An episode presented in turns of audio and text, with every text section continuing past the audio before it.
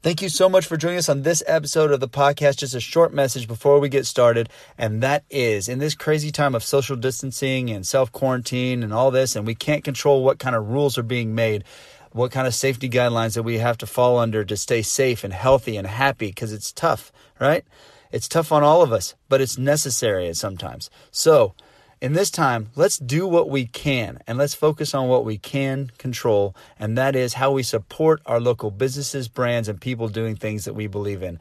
Tag them, comment, blast out on social media the businesses, brands, and people that you support and like what they're doing. It would really mean a lot to all of them. So let's do that and let's come out of this thing better than ever. Okay, now that I've gone on that little rant, here we go on to the episode with Mike Bing. He just rode from San Francisco to San Diego, 550 miles, I believe, in five days. It's a cool story. It's a neat mindset. I really enjoy talking to Mike. He's just, he's just a cool dude all the way around. There's nothing that he can't do.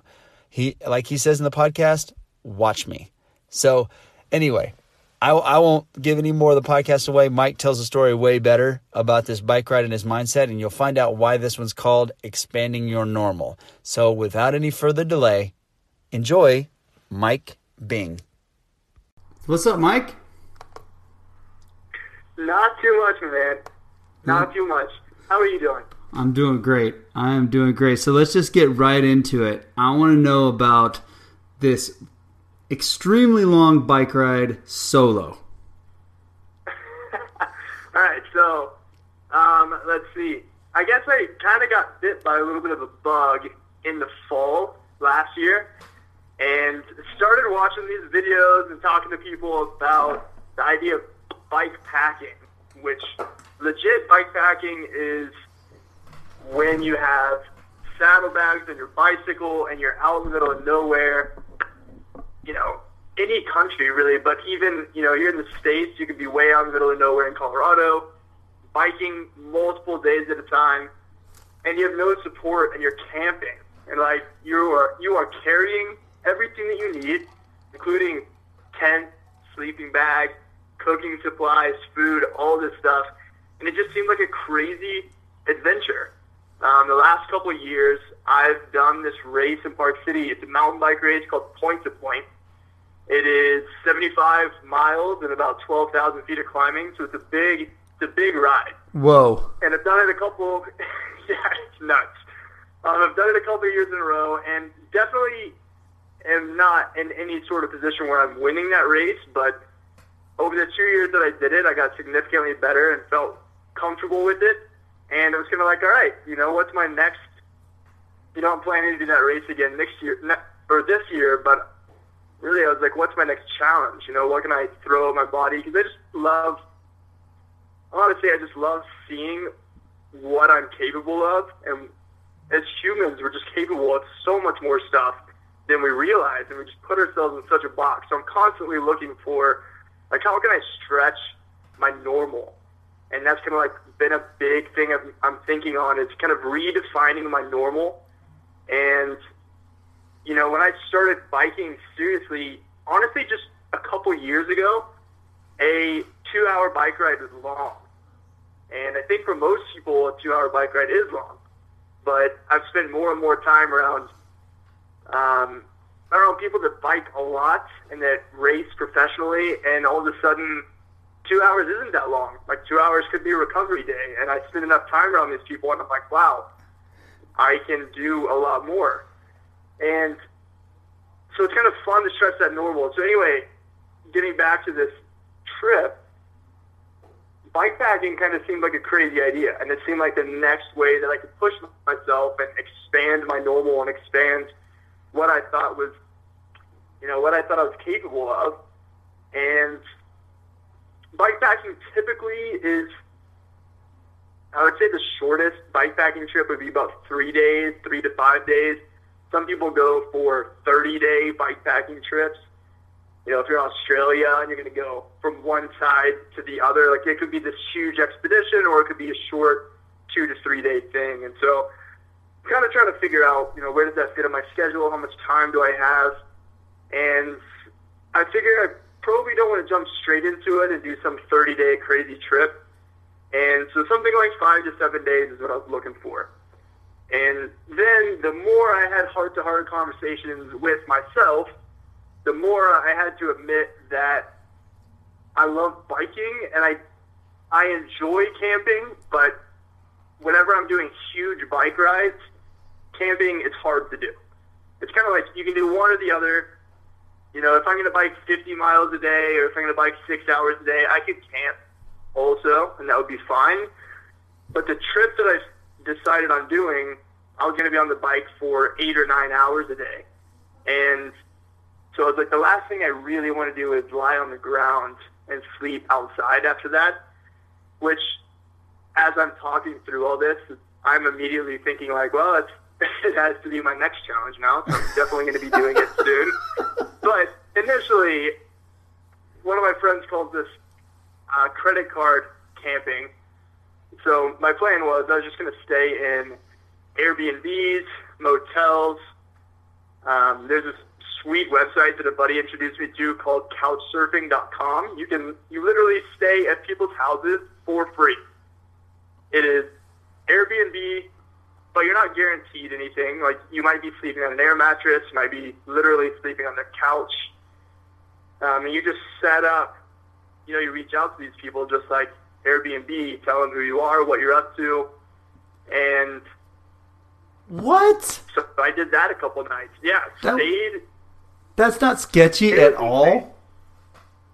Um, well, it's a pretty well set up site. It's it could be sketchy, but it's kind of up to you. You choose who you're going to stay with. They have a bio. They have, I believe, background checks. Don't quote me on that. I think they have a background check done. And you, I mean, you pick who you're going to stay with. You know, it's it's not like some lottery thing where you just show up and you have no idea what you're in for. Um, so That's- it was a little sketchy. That's first, awesome though. Did you did you have any nerves about doing that part, like staying in, like sleeping on the couches of people's houses? Yes. Yes, I did. Most certainly. Um, but, yeah, that's kind of the least of my worries, you know? It's like, it's going to be fine.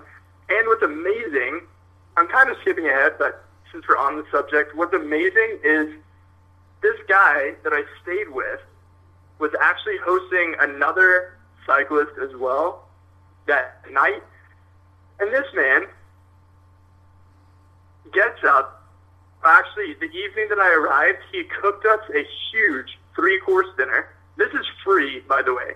I didn't pay for anything. Honestly, all I was expecting was to crash on a couch. This guy had a bedroom set up for me, clean sheets, he had towels, he cooked us a three course dinner, and then he got up in the morning and cooked us a huge, amazing breakfast. Like, massive breakfast, because he knew what we were in for riding wise on the bike. And he was awesome. He was very respectful of space. So like I had just bikes the entire day and you know, it's tough. He's hosting you, so you kinda wanna hang around and talk with him and, and be a good guest. And so I did that for dinner for a couple hours, but then around nine o'clock, you know, I was kinda ready to check out and, and go to bed and he was totally cool with that. He was like, Hey, don't stay up for me. It's great having you. Do whatever you need to do. So I got to go to bed. And it was just insane. Like this guy was so generous and so giving of his time and of his home. And he was like, "Yeah, I just like to meet people." And I was like, "Wow, this is amazing." So it was honestly one of the coolest. Like that was one of the highlights of the trip, for sure. And so now I follow this guy on Instagram, and he follows me, and he like checks in on me, and he's just a really cool dude. So Dude. that worked out nicely. I love that. And That's such an awesome story. That's so amazing, right? Like, nuts.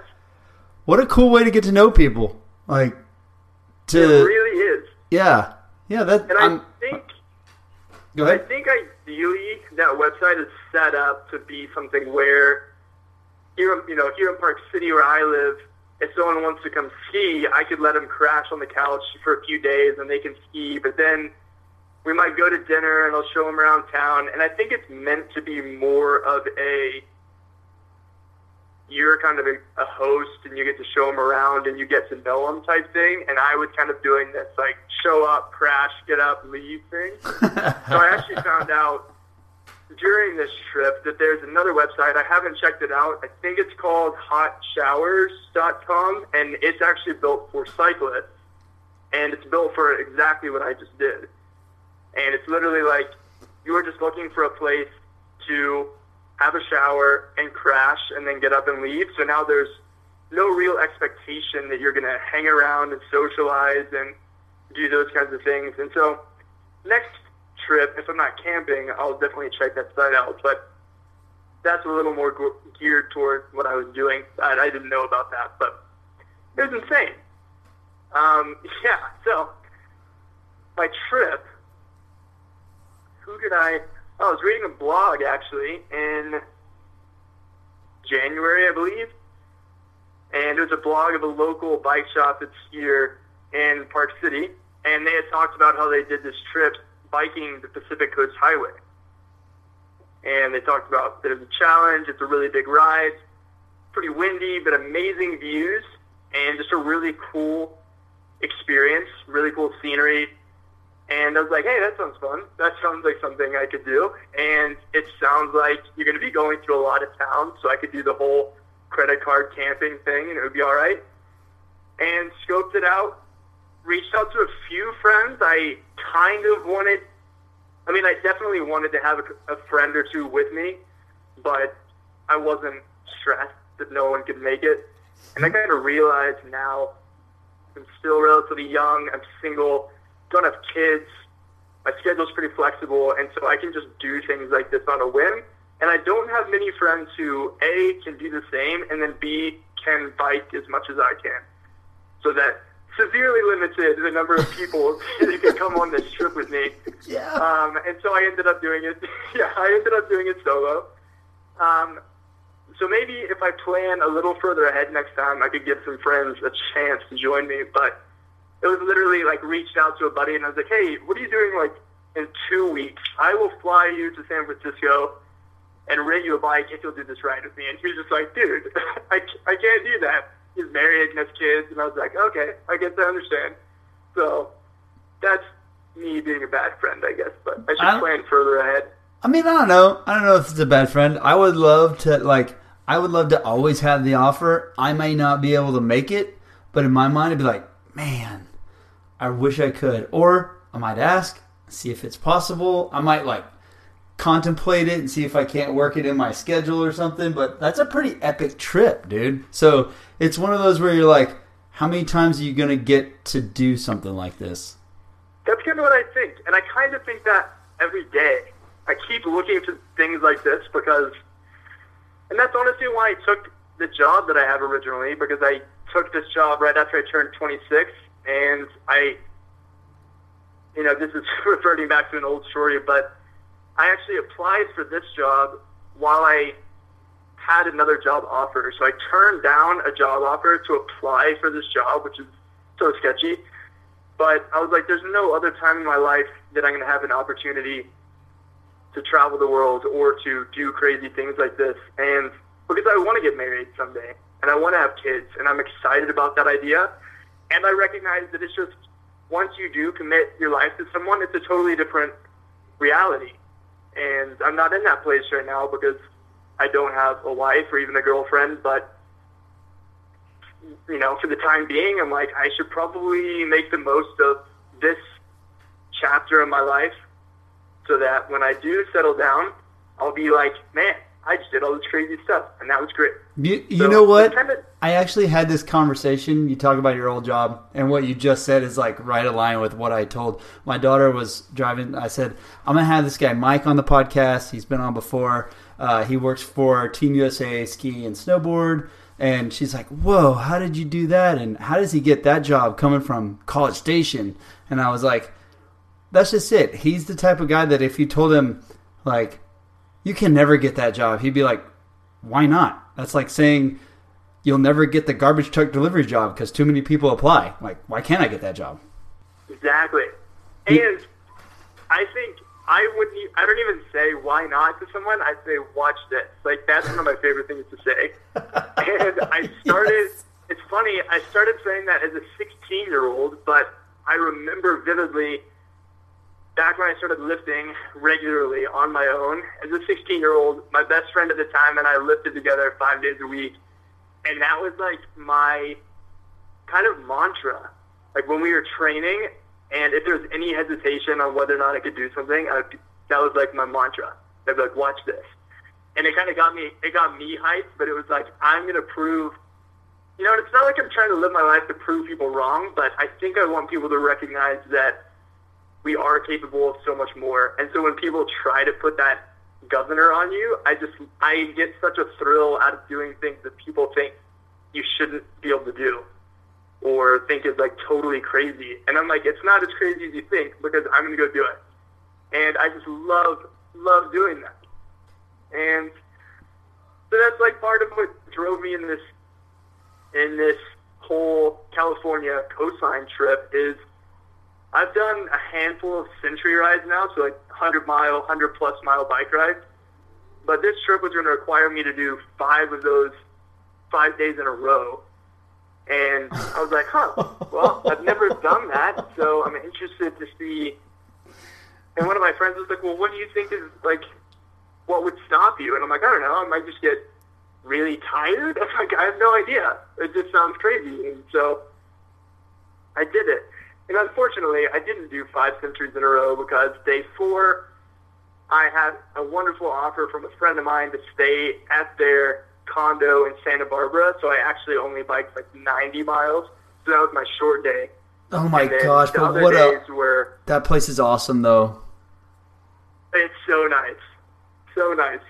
But then that meant my ride into San Diego, I had like 125 miles on my last day, which was kind of a lot. But it obviously worked out because I'm still here. So it's fine. you made it happen. That's crazy when Yeah. you say when you say like that you rode the the you know you rode for five days straight. Um, that you know for so many hours a day, eight hours a day or whatever it was. That just that doesn't sound nearly as daunting as five century miles in five days. It's kind of insane. And it's fun now to go look at a map and kind of map out the ride because it started in San Francisco. I, so here's kind of here's what I did. This is I don't know if it was well planned out. I was like, how am I going to get back? I didn't know how I was going to do anything. I planned everything pretty last second, honestly.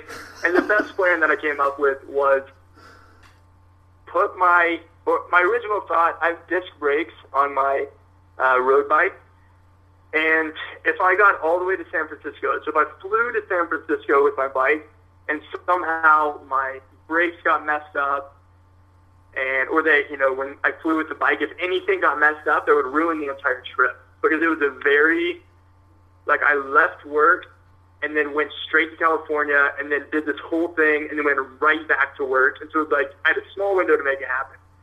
And if anything threw a wrench in that, it was gonna just crush the plan. So I didn't really trust flying with my bike. So I drove my car with my bike in one day, obviously, to San Francisco from Park City. This was about 12 hours. And then parked that night at the San Francisco airport, hopped on my bike, rode my bike to an Airbnb, and arrived at like 9.30 at night. Oh and woke up the next day, hopped on my bike, and started. Like Forrest Gump style, just took off. And then once I got to San Diego, I hopped on a 6 a.m. flight. Actually, when I got to San Diego, I rode straight to a bike shop. And I was like, hey, I just uh, rode here from San Francisco. I just need you guys to pack this bike up and ship it back to Utah. And they're like, okay, cool. And then I took an Uber to my buddy's house, spent the night, hopped on a 6 a.m. flight back to San Francisco, where my car was, Ubered to my car, and then drove all the way back to Utah all in one, like 18 hour day. so that was kind of a brutal end to the whole trip. It was like a very long travel day, but I think it worked out fairly well. And my flight San Diego to San Francisco was like a hundred bucks. And three of the five nights I stayed somewhere for free, and then the Airbnb and motel I stayed in were pretty cheap. So it was actually a pretty cheap trip all around. That's awesome. Well worth it. And and So, what did you see along like along this trip? Okay, so when I'm following you on Instagram, I don't have any idea what you're doing because I guess I got in late, and I see I see a post on there that says, "Well, I shouldn't have gone down this road. It's a one lane road or a, like a no shoulder road or something." Oh, yeah. And then like I Yeah. look a little farther, it's like he's still riding his bike, and then a little you know a few days later, like a day later, that dude's still riding his bike. Like, what's he doing? And then I figured out at the end, like, whoa! So you had to have seen some really cool stuff on this trip and had some really like because. So I had a guy on the podcast that uh, what ran from College Station to Las Vegas. So he ran a marathon a day until he got to Las Vegas. And, Wow. Yeah. See, that's that is far above what I just did. That's insane. Right, keep going. Well, I mean, he he didn't go like blistering speeds. He didn't have any sort of time limit. He just had to make it the 25 miles a day, which is still amazing that you went that far. But like, he got to see all sorts of you know interesting stuff because when you go that far through that many places and people traveling, you get and that slow, you get to see all sorts of different things from a different perspective. So. I'm curious to know what you saw on this bike ride from San Francisco to San Diego. Well, it's a really good point that you bring up, though, about you see so many things when you're going that slow. And that's like, it's amazing. It's probably a meme, I'm not to lie. Or maybe it's a sign. I saw something, not on this ride, but I've seen something before that talked about how if you really want to get to know an area or a town or village, uh, you bike it. And so it's like, to me, it's biking is a great mix of going slow enough you can see things, but you're going fast enough that you're not staring at the same thing all day. Yeah. And I was jokingly, I was talking to a friend last night who's a runner and a hiker, and we were jokingly arguing about hiking versus mountain biking. And I was like, hiking is too slow. Like, I, I don't want to stare at the same thing for an hour. I would rather see it for 10 minutes and then see something else. And we were kind of arguing about that. And that's what's fun with biking is I did get to see, and I covered 550 miles in five days. And so I got to see so much stuff, but I was only going like 17 miles an hour. So I was you know, had plenty of time to look around and see things. But I think mostly there were like two major neighborhoods of California that I went through. And one was Big Sur. And that was the mountain stage. That was day two for the most part. And that was insane. And it was kind of, this was maybe the hardest part of the whole ride, right? So the first day, I biked like 115 miles, I think. And I was like, wow, I am curious to know how I'm going to feel tomorrow. So the next day, I hop on the bike, and I'm like 15 miles in, and it's been almost an hour, and I'm entering Big Sur. I think, I don't want to misspeak, I think it's a national park, Big Sur National Park. Uh, it's definitely, it's just this huge wilderness area, and essentially once you enter on the Pacific Coast Highway, there's no way out unless you turn around and backtrack or you get all the way through. And so I'm about an hour into day two, and I'm passing this sign that tells me I'm entering Big Sur, and it's like it says something like next 75 miles, hills and mountains and steep curves or sharp curves, and I was just like, oh man, and that was that was my, you know, make it or break it, take it or leave it kind of moment where I'm like, well, I could turn around and go back to San Francisco, but really it's like if I do this, I am committed. Like I have to do it. There's no way I can get out of it. And ah, there was definitely a moment where I was like, I don't know if I'm ready for this because my legs are kind of heavy and 75 miles is a long way. It's a lot of climbing and the roads are not in great condition and sketchy shoulders and sketchy traffic, but I did it, and that's what was fun. But Big, so I entered Big Sur, and the whole thing is just rolling hills and cliffs, you're right on the ocean the entire time. Forest to your left, ocean to your right. It is amazing, and it's so beautiful. And I was crawling because it's pretty steep, and I'm carrying all my stuff. I did not make good time at all. And so that was like the entire day two, and then that was part of day three as well of like everything you think of when you think of San Francisco and that whole area of everything's green, but also a little bit cloudy, and mountains and cliffs and ocean, and it was amazing. And then the second chapter or neighborhood was basically where did I get to? Once you get out of Big Sur, and I'm making my way down to Santa Barbara, I stopped in Malibu on that fourth day, I think, and had lunch in Malibu, and that's when everything shifted to you're out of the national forest, and now you are at the beach. And so that fourth day was the only day out of the five that was like the exact day I was kind of visualizing when I was thinking about this trip.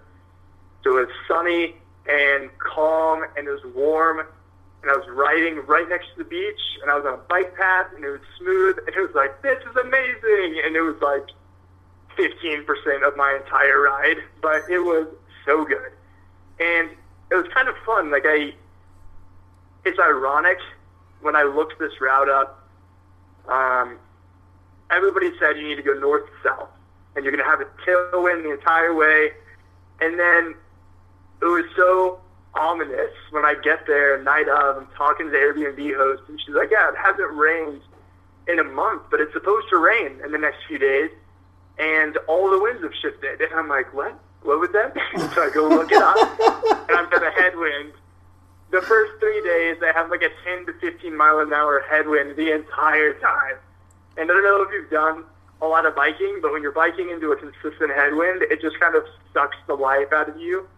And so that's just yet another factor that when I'm entering that second day and it's like 75 miles, and I'm like, ugh, I don't know about this. And but then that fourth day, when the sun came out and the wind stopped blowing, and I actually got a tailwind for a hot minute it was amazing. But those are the two main neighborhoods. Like ocean, ocean views the whole time. But the first one, you're in a forest, which was so beautiful, so beautiful. And then second one was straight beach, like Malibu, Santa Barbara, that whole scene. I like rode right by Muscle Beach on the bike path on the beach. It was pretty fun. That's pretty cool. That, that's pretty neat that you rode this trip like right through that area. I've I've been down there once, and that is a that's a nuts area. So that was pretty. That'd be pretty cool. Like because you're in like I guess you're all by yourself pretty much for the most part. Then all of a sudden you get there and there's people everywhere. Oh yeah, yeah. And it's funny. It reminds me. Have you seen what is Alex Honnold's movie? I can't think of the title. Oh. His documentary dang, I can't remember the title either, but I love that movie. He's one of my dude. That guy's awesome. He is insane. Um, but it reminds me. I don't remember if it was in the documentary or if it was in his book. His book is called Alone on the Wall, and I've read his book. And in his book, he talks about how he climbed. It might have been El Cap. He climbed some insane face. Obviously, free solo. Oh, it's called free solo yeah, free solo. Um, but he climbed the whole face by himself. No one had any idea what was going on. And then he comes over the ledge after hours of climbing. And there's just all these people up there taking pictures, like super casual, and they had just hiked up there, super mellow hike. And he had just put his life on the line for hours and shows up to the top like shirtless and sweating, and like no one has any clue what he's been through and it kind of made me think of that. It's not what he does is a thousand times crazier than what I just did, but it was just kind of funny. You know, when I stopped in Malibu and I like looked up this really good burger place, and I just show up in my biking stuff with my bike, and I'm sitting out on the patio, and there's all these people that are dressed nice, like going about their day, and I'm just like, these people have no clue about the fact that I just biked 350 miles here, and like what I. It's not like I went through anything crazy, but it's just interesting when you go through a life experience like that, and then it's such a sharp contrast when you get dropped back into society and back into everyday life, and you just feel like a changed person because of it, and you're like, it's amazing. It's amazing the personal growth that happens through that adventure. And then when you return to the normal world, all of a sudden everything else seems like watered down or seems like super easy. Like I can totally handle my job because of what I just did. Like if I know I can do that, then I can do anything. Well, I mean, there is a similarity between the two things because he's by himself on the wall, and you're by yourself on. Like you didn't have a buddy going with you, so you were by yourself on the bike. And like you, like that's a great way of putting it. Where you're sitting there and you're like, these people have no idea. They nobody has shared in the experience that I just went through. It's like they're just carrying on uh, with life like normal. Yeah, and it's it's kind of funny, and I don't know what I mean by that. I don't know if I mean that you know, I it's not like I want some sort of recognition for what I've just done, but it's just an interesting. It's just such a sharp contrast, and this is not at all comparable, but it made me think about when soldiers return from overseas or return from war and come back to everyday life. That really made me think about that because I had a I had a lot of time. I had 40 or 36 hours of solo bike time, so I had plenty of time to think about anything I wanted. But I was just like, man, I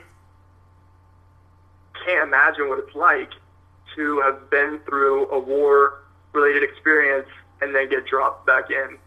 And that was one of the things I thought about a lot because as soon as I felt like my experience was so different or, you know, what I had been through, quote unquote, was so different from what these people have ever experienced. I was like, it's nothing compared to what others have been through. And it was just kind of an interesting perspective. And it reminded me, like, that's what's so cool about podcasts is that you realize that everyone has a story. And even people that just seem like people that I might assume are just living their everyday life and maybe have or haven't been through anything, you know, oftentimes we assume they haven't. You start talking to people and you're like, holy cow, this person fought in Iraq or this person went through a horrible divorce and like did all these things or this person had a child pass away and you're just like, there's just so much to people and it kind of sucks that we gloss right over that and treat everybody like they've never been through anything. You make a There's really so much we can learn. Yes. That right there, like there's so much we can learn. And you're right, like I've talked to this is the 89th episode or 90th episode that I've done right now. And you talk to like so many people and then you become like almost friends with them and you have conversations, you get to know them and you're like everybody has a story and they're interesting. Like you're just walking around and you if you saw them passing by, you would just like walk right by them like it's just another human being and you don't really think about all the cool things that people are doing and the activities they're in and the hobbies they're into and the way they make life so exciting and enjoyable um, with the different things that they that they do and things that don't even pop in your head where you go oh maybe i can do that but really and, and like the whole purpose of having people on a podcast like this is to share the story with as many people as possible so they can go, you know what? I may not want a bike ride from San Francisco to San Diego, but if here's this like regular guy and he goes and he bike rides from that on a whim, maybe I can do what I've been thinking about doing and I should just pull that trigger and go for it. Yeah. And like that is the parallel that I want to happen.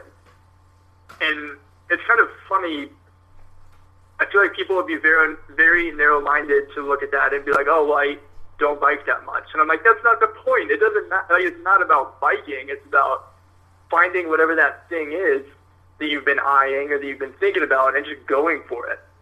Especially if, like, it would be silly of me to tell everyone to go do that bike ride. Like, the reality is, I've put a lot of training time in on the bike in the last few years, and I knew that I was capable of doing it, but it still was a stretch goal for me because I've never done anything like that.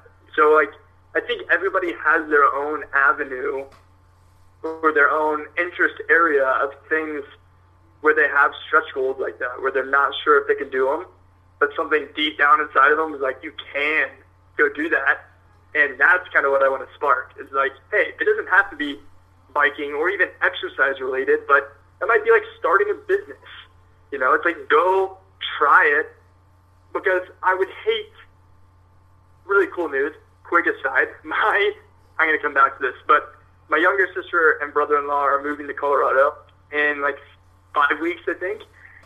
And they've wanted to live in the mountains forever. And I kept telling them, I was like, do not, I do not want to come visit you guys in Dallas when you're 80 years old and you're like, well, we never made the move. I'm like, that, like, don't do that. Please don't do that.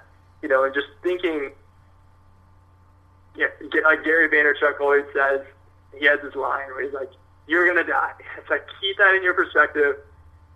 Like don't keep putting things off. And essentially that's what I want people to see is like just take a leap and go for it. And maybe you start something and it fails, or you try something and it doesn't work out. But so much better to have gone for it and to learn from it than to be a hundred years old sitting around like, well, I never actually tried that, and the opportunity's gone. Yeah, uh, man, I could not agree more with you that like too many people and I mean some people are happy just and if that's the case then that's totally cool if they're happy just yeah, and, like my my parents they just like when they go on vacation they sit on their front porch or they stay at home or they you know visit their their family that's right in the area and that's it like that's what they like to do and and I used to want to push them out so much but they didn't want to go they don't want that and it, it's yeah. not in a sad way. Like they're happy and they're relaxed, and that's their fun time, right? And but for me, I'm just like chomping at the bit to go somewhere and see something and do something and just like experience something new. You know, like the bike ride is intriguing. Uh, my brother Philip, he lost a lot of weight, right? And he doesn't want the weight to come back on. So he ran a marathon. Then he was like, "Man, that sucks so bad. I'm not a runner. I didn't really train that much for it. Um, you know what I'm gonna do? Sign up for a 50 miler to see if I can do that." And he trained for three months and ran a 50 mile race. He came down to College Station, ran it. Um, it was cool seeing him finish going across the finish line because he like you know and you could see it in him as much as he hurt as painful as it was to finish that he won hit his goal of finishing and not getting time time cap, capped but you could see that he had just done something that he never thought he could do and that a lot of people haven't ever done. And then like that was like the fulfilling thing, not the pain, not the running. It was I just did something that not a lot of other people have taken the leap to do. Like it's scary and I conquered it. And so like it's I think it's so important what you just said to to take those leaps and to go for things. Um, to put yourself out there in a scary situation, like ah, I could never really live in Colorado. Yeah, you can. There's houses there like there's jobs there. You can go. You can go and live there for a little bit and then you can come back.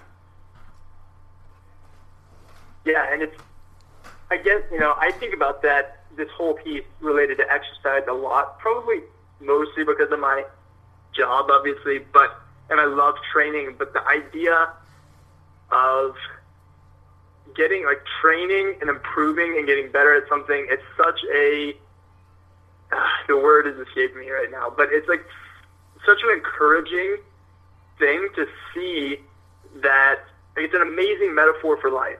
So in training, especially in a physiology-based sport like cycling, you put in the work and you get better, and you put in the work and you get better, and you just get this. It's almost a self-fulfilling prophecy type thing where you just know you're like, if I keep putting work in, I'll keep improving, and it doesn't mean I'm going to win a race or anything along those lines, but to see how much power you have over your own life. Like that's what exercise does for me. Is it reminds me that I do have control. I'm not in control of the whole world, but I'm in control of myself, and I can stress myself, stress my body, and then get better because of it. And that is just like an amazing life lesson. And if you can live your life like that and put yourself in these stressful or challenging or stretch goal situations, and then you get better because of it, and you just keep doing that. It's such a fulfilling life. Yeah, and I mean that the, is like what bums. The, yeah, go ahead. No, uh, well, I, I didn't mean to interrupt you, but like that's part the journey through that is is like a slow process too. Like a really like you go in and you do the work, and then the next day you go in and do the work, and you don't really see the improvement. It's like it's almost if I had to off the top of my head, it, it's like having raising kids, right? You're around them all the time. like you're around the kids all the time, so you don't really like you don't see the growth increments the way somebody else will see them if they don't see them for a while and they come and see them. They're like, "Oh my gosh, your kid's grown up," and you're like, "Oh." Yeah, I guess it is. And then you'll see a picture like of two years ago, and you go, "Wow, look at how they've aged." That's like your fitness journey, like you're talking about, where people go on. There's like you get so consumed with you're used to how you look. It's your normal, and it's so incrementally slow. But then it's actually fast because in what two years isn't that long, right? But how much improving so can you do in two years? Like it's incredible. But it pays. It just you know it doesn't seem long to me because I know how long it takes. If that makes sense, like I have, I feel like I have the right perspective because this is my profession, you know, and I understand that it's going to take a long time, but being able to celebrate tiny victories is, I, think, critical of recognizing, you know, not just saying, I'm going to put my head down and grind, and then when I get this next job in five years, then I can celebrate. It's like, hey, every time I, you know, if it's work related, every time I learn a new thing, every time I get asked to present, every time I present to my staff, every time I finish a book, every time I finish a chapter of a book, it's like all these little steps are, are so fun because I know that they're building to something.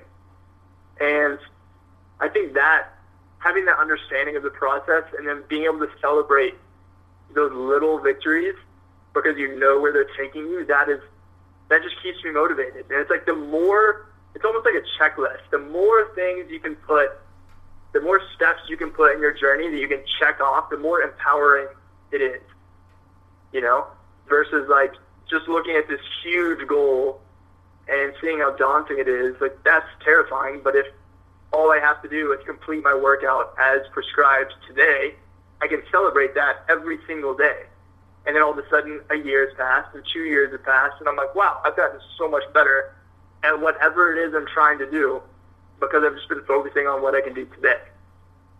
That's such great advice. And putting myself in that position, you think about it. You, if you get wrapped up and train yourself to mentally celebrate those little victories every day and celebrate the fact that you worked out every day or that you pushed yourself or whatever it is, then you'll forget about this ultimate goal and comparing yourself with the top people and you'll just keep going and you'll keep pushing and you'll keep doing those things and then one day you're going to be you're going to be like leaps and bounds better like you're going to look back and go man I, look how far i've come it's amazing it's it's like so fun and it's funny i mean i signed up for this cross country mountain bike race series and our first race was supposed to be a few days ago Oh. And obviously got canceled. But I, you know, was talking to a friend about it, and I was like, honestly, I, you know, racing to me is the icing on the cake. I love the training. And if all of my races got canceled, I'd be a little bummed, but I wouldn't be that mad because I love the training. And then I have all these benchmarks, you know, related to climb, you know, hill climbs or sprints or power numbers or all these little benchmarks, all these little wins that I'm chasing after and achieving. And then for me, all of a sudden I'm going to look up and I'll be at a race and I'll be like, oh, sweet, let's put it all together. But the race is just 2% of the fun. Like 98% of it is this whole journey of seeing myself train and get better. And so it's like, who cares if you if you don't ever compete or who cares? You know, part of me was like, I'm never going to be an elite World Cup mountain bike racer because I started when I was 26 years old or 27 years old. Like I started too late, and I honestly had this whole discussion with myself because I'm a crazy person, and I was like, do I even like what's the point of even pursuing this if I could never be elite at it? And then I was like, who even cares? Like the whole point of doing this is just seeing myself improve and having fun with it. And now, know, I was talking talking to a friend who's going to do this race that got canceled, and this friend was super bummed about it. And I got to talk to her about that and say, like, look, the race is just like, I mean, it is icing on the cake. I love the idea of putting everything together and working on everything in that whole process. And when you see it like that and you're not really stressed about the end goal, the end goal just seems to come on its own because you're not worried about it anymore. And it's amazing just being able to focus on the journey and enjoy that whole process. Well, I mean, training, training for something like that, and preparing, and then being able to go to that competitive starting line and go, I have, com- I have trained my hardest and the best that I could, and now it's time to test all this training. There's definitely, yeah, there's definitely something to it, and it's amazing to be able to execute in those moments. It's such a rewarding experience, and I love that. But it's not why it's not why I do this. Luckily. Yeah, it's like like you said, the ice. That's the icing. Like that's you. You built the whole. Yeah. Like you you mixed the batter with the training. Like you're putting everything into it. This is the hard work. This is what it is. And then your reward is getting to see that finished product in action. And you're like, yeah, now let's go train some more. Yeah, exactly. it is pretty funny. Especially, yeah, especially with training. But because I mean, part of it, people could argue that training is da- not training is not dangerous, but the whole idea of how much is enough. And I think people that aren't in athletics or aren't in sport might look at someone who's trying to get stronger and stronger, and they're like, to what, you know, what, to what end? Like, when are you going to stop? And it's not about some end product, I guess. And it's an interesting thing whenever you do get into it because you realize that I'm not training. I don't have this number in my head on my bike that I'm like, once I do that, then I'll be done. You know, it's just like I could do this for the rest of my life, and it would be amazing, and I would love that journey. And I think it's just under, you know, having the mentality and the understanding of why you're doing it and how it feeds into your life. And I honestly think that's worth reflecting on for everybody. You know, I have journaled, I've sat around and been like, why do I like to ride my bike now? And why do I want to race? And why do I like the training? And now that I get that for myself, I feel so free to do whatever I want and to not worry when a race gets canceled because I get it now. I get why it's important to me. That's so I think that's critical. Yeah, uh, that is super important and something that just like when hearing you tell this story and the things you're talking about, and like your philosophy and the way you look at life, it's really it can go in any like your bike ride from San Francisco to San Diego has so much more meaning to overall life than we really realize. And I just thought of it right now. But you wrote that whole thing. You talked about Alex Honnold. You're by yourself. You the the point when you get down there to Muscle Beach and like you sit down in, in Malibu and you're getting a burger and nobody knows what you've done. You were by yourself. You finished. There was nobody waiting for you there at the finish line to cheer you on. There was no prize at the end of it. You didn't win any money.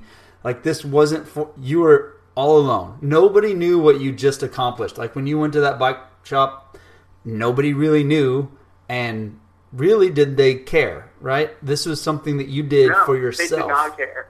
yeah. So I mean, yeah. like but how many people go through life and they're like, "Oh, I just want the boss to see me. I just want them to see me like doing this stuff so I can climb the ladder." So I, and that's not bad, but so when you say celebrate the victories, like celebrate your own accomplishments and the success of what's greater than what like going up the ladder. Or like apply that philosophy to life anyway. Like you're so pumped you just accomplished this.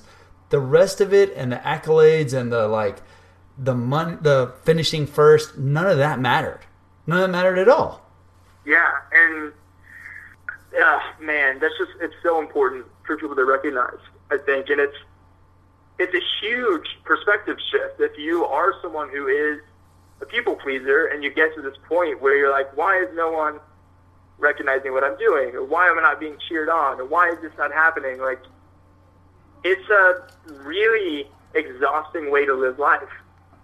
And it's, I have been in that position before. And it's just really, it's hard. It's hard because you're doing things for other people and you're not you're not even worried about or thinking about or considering what's in it. And they're not not what's in it for me, but like why am I doing it?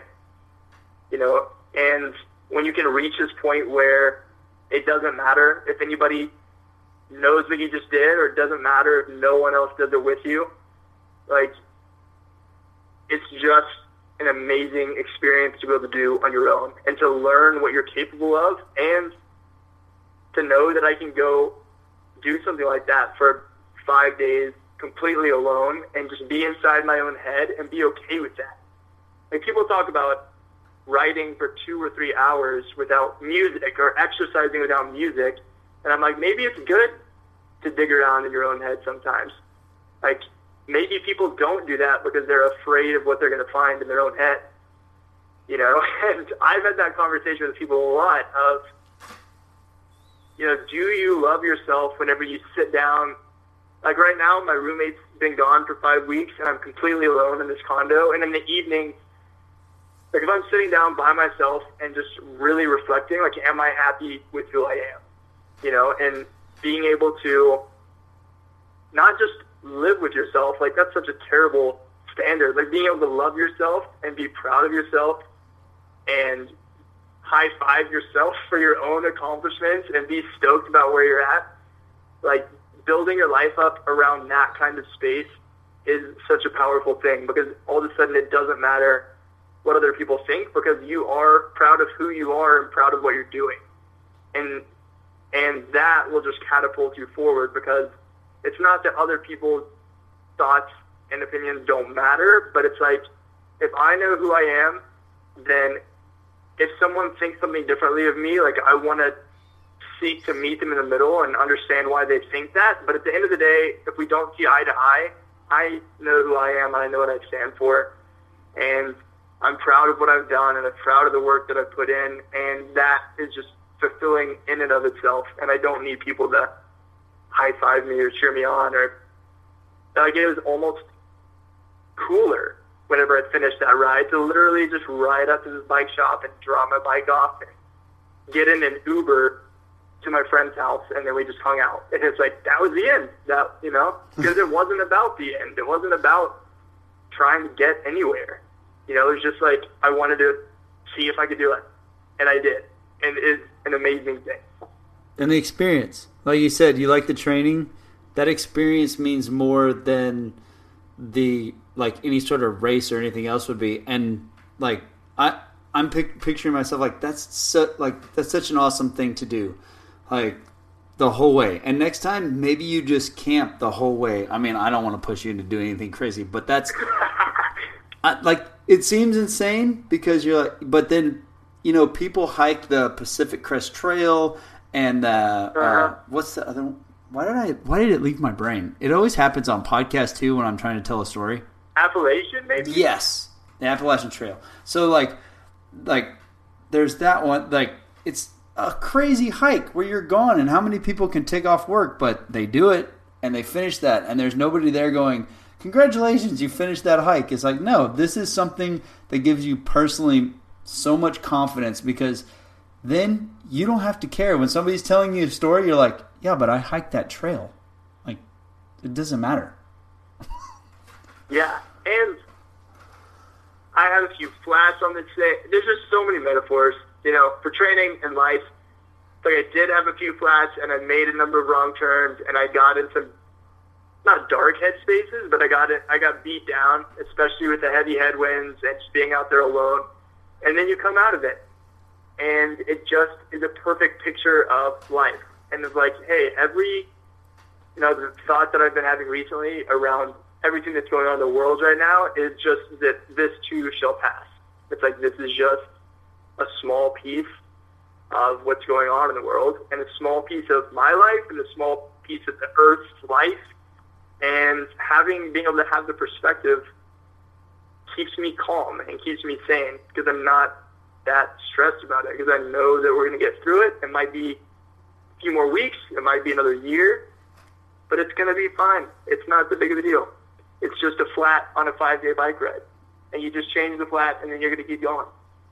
See, and you're mentioning you're, you're like you're using the analogy of this bike ride to this, and I was just about to ask you if you think that like and because it, it's my belief it is but like if you think these challenges that you put yourself through and these these things that you want to overcome these stressors that you, like these healthy stressors that you go through they help you deal with situations like what we're dealing like in life right now yeah 100% like I did this horrible interval workout this morning, and I actually posted on Instagram. I was like, it's time to suffer, and it's a good thing that I love it. Like I, it's gotten so the idea of suffering or of going through a challenge has been so closely married with progress in my brain that now I love suffering.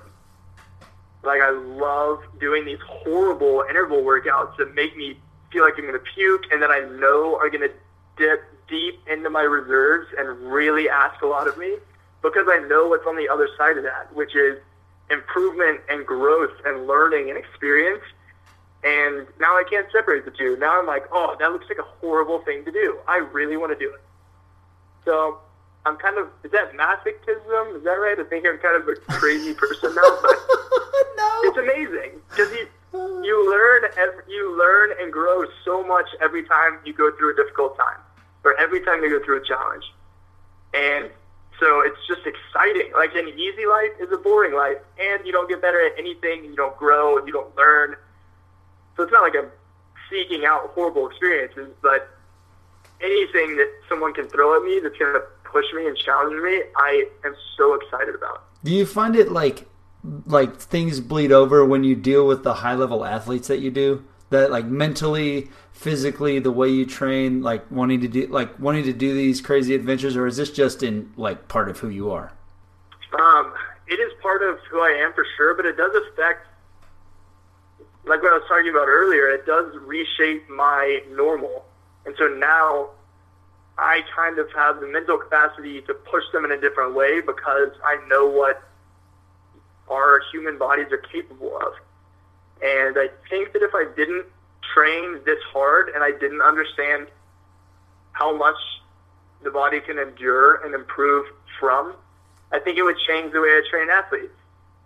And I think that everybody, again, I talked about redefining your own normal. Everyone does have their own normal. And so I can't push every single athlete in the same way.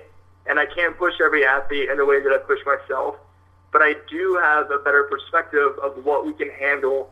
And again, it, it goes back to what I mentioned earlier. I used to think a two-hour ride was a long ride. And now a two-hour ride is an easy ride. You know, and but and nothing changed except my perspective and my my normal. And so it does have a big impact for me because I push my athletes really hard, but I know that they're capable of recovering and I am paying attention to them individually as people and to how they're adapting and handling the stressors. But all of a sudden, my normal is so ridiculous that you know, if they look at something they're like, ooh, I don't know if I can do this. I'm like, you definitely can. This is week one. I've got four more weeks of progression here. This is the easiest week. You got this, so it's going to be fine. I love expanding my normal. I took a note of it when you said it the first time. it's like it really. I've never heard it before, and maybe it's something that's out there. But expanding your normal because make it your normal. Like eventually, it will become your normal, and you'll want to push for more. But it like always search to expand your normal because that means you're learning and you're growing. Like I love that statement. I like I'm I literally took a note in my phone when you said it. I love it. And it's funny because mathematically, a norm is an average of a group of people. And so another thought that I've had around this whole idea is that if your normal is abnormal, then you need to find a new group of friends, right? Or you need to like expand into a different group. You've outgrown your friend group, or you've outgrown your job, or you've outgrown whatever it is, or whatever space of life you're in if people start looking at you and be like, "That's super weird," like you're so far out there now, you're like, "All right, well, I've kind of uh, outgrown you guys. Like, I need to find something bigger and crazier." Hmm. Because when I talk about this biking to a normal person, funny I use the word normal, but if I talk about this biking to um, like my family, they're like, "That's insane." But if I talk about this biking with professional cyclists that I know, they're like, "Oh yeah, I've done that before," and I'm like, "Yeah, it's cool." And they're like, "Yeah." and it's nothing. It's no big deal. And nothing, again, nothing changed but the perspective and the average of the people that you're with, right? And so it's it's kind of funny. It's an interesting thought. It, it it is actually really interesting when you said it. I laughed so hard because my entire life, um, it like the majority of everything that I do, normal workday, whatever. I am the weird guy. Like I like strange things. It's weird. I was involved in action sports, you know, from a kid, and that's where I was normal. I was normal in that set. Like I was just one of the guys, if you want to say, or one of the humans, whatever, however you want to put it. Yeah. But I was just part of the group, right? But outside of that, I'm kind of. It's like you're kind of strange, and I go. I I had to realize, like, yeah, I guess I am kind of strange in this group, like, and that's okay. Yeah. But that's not me. Like, I'm here to do a job and a purpose, and I accomplish that, and I give you everything that I've got. But yeah, I am weird in this group of people, but I'm not weird in this group of people, and that's where I belong. Yeah. And it's a cool opportunity. Like when you are the weird one, you can use that as as it, you know, you don't want to beat people over the head with it, but you can use that as a chance to show people how much potential they have. Very and true. it's kind of fun. Like it, I'm not saying you need to throw your friends away whenever you're the weird one or whenever you are the abnormal one now or the outlier, but it's fun. Like I love the idea of inspiring other people and driving other people to do crazy things. And that's kind of my biggest pitch. Like my Instagram bio of trying to create a climate where people do epic things and where they're empowered to do incredible things. Like that is my whole driving force of my whole life. You know, like from work, any job that I have, or just from the way I live my life. Like that is what I'm after. And so, being the abnormal one is a sweet opportunity, especially when you can frame it in the right way. And people don't think you're completely crazy. You can kind of meet them in the middle somewhere. Yeah. You know, they can learn. We can all learn a lot from one another in that regard. Very true, man. You know what you need to do on your next, whatever your next adventure is, because you have such an awesome message. Like, I dig it. It's super inspiring. I can see why you have succeeded being a trainer and a coach and all that good stuff. But, like, what you need to do on your next one is videotape and document and save and talk and then have it all video edited. You do it yourself, whatever, how, however long as it takes, and then put it up on YouTube and just share that story with everybody because I think that would be so cool. Like if you had, I don't know if you did it or not, but if you had footage of that whole trip, like your whole trip, and you talking and the emotions of like the wind being in your face and your thoughts, and then overcoming it, like, whew, okay, here I am. Oh, I'm at, you know, I'm at Malibu, and just everything, and then dropping the bike off. What a crazy cool story that would be to watch because all of a sudden I'm watching you go through struggle, strife. I don't know if I'm gonna make it um, you're vulnerable, and then your strength, and you persevere, and at the end you succeed. And that's like that's a crazy cool story. I guess I have to go do it again, huh? Yeah, Go now- do it again next week. hey, we're we're all like, uh, are you doing anything right now with the teams since it's like uh, the way it is with all this crazy stuff, having to self isolate and all that? Nothing in person, but I think unfortunately I am busy enough that I can't go do it again right now. But I have other adventures planned. It'll happen. Oh, I'm sure that's a. It doesn't have to be the bike ride, but man, how cool! Like to document it. I mean, I don't know if you're that. You got to be that type of person to do it, but I know like I would have a blast. That would be part of the journey and part of the fun is to be like sharing my thoughts and being vulnerable because obviously this podcast and I get to be vulnerable all the time with it. So, um, but man, I would love. I would in, really enjoy watching that. Challenge accepted. All right. Yes. Next, yes. Next adventure. All right, Mike, thank you so much for being on and sharing this story. This was fantastic, dude. I had a blast. Uh, I'm going to expand my normal from now on, especially after. I love it. I have to hear Thank that. you for the opportunity.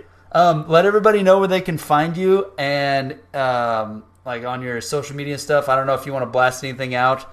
Um, you can. If you don't want to, that's fine. Doesn't matter.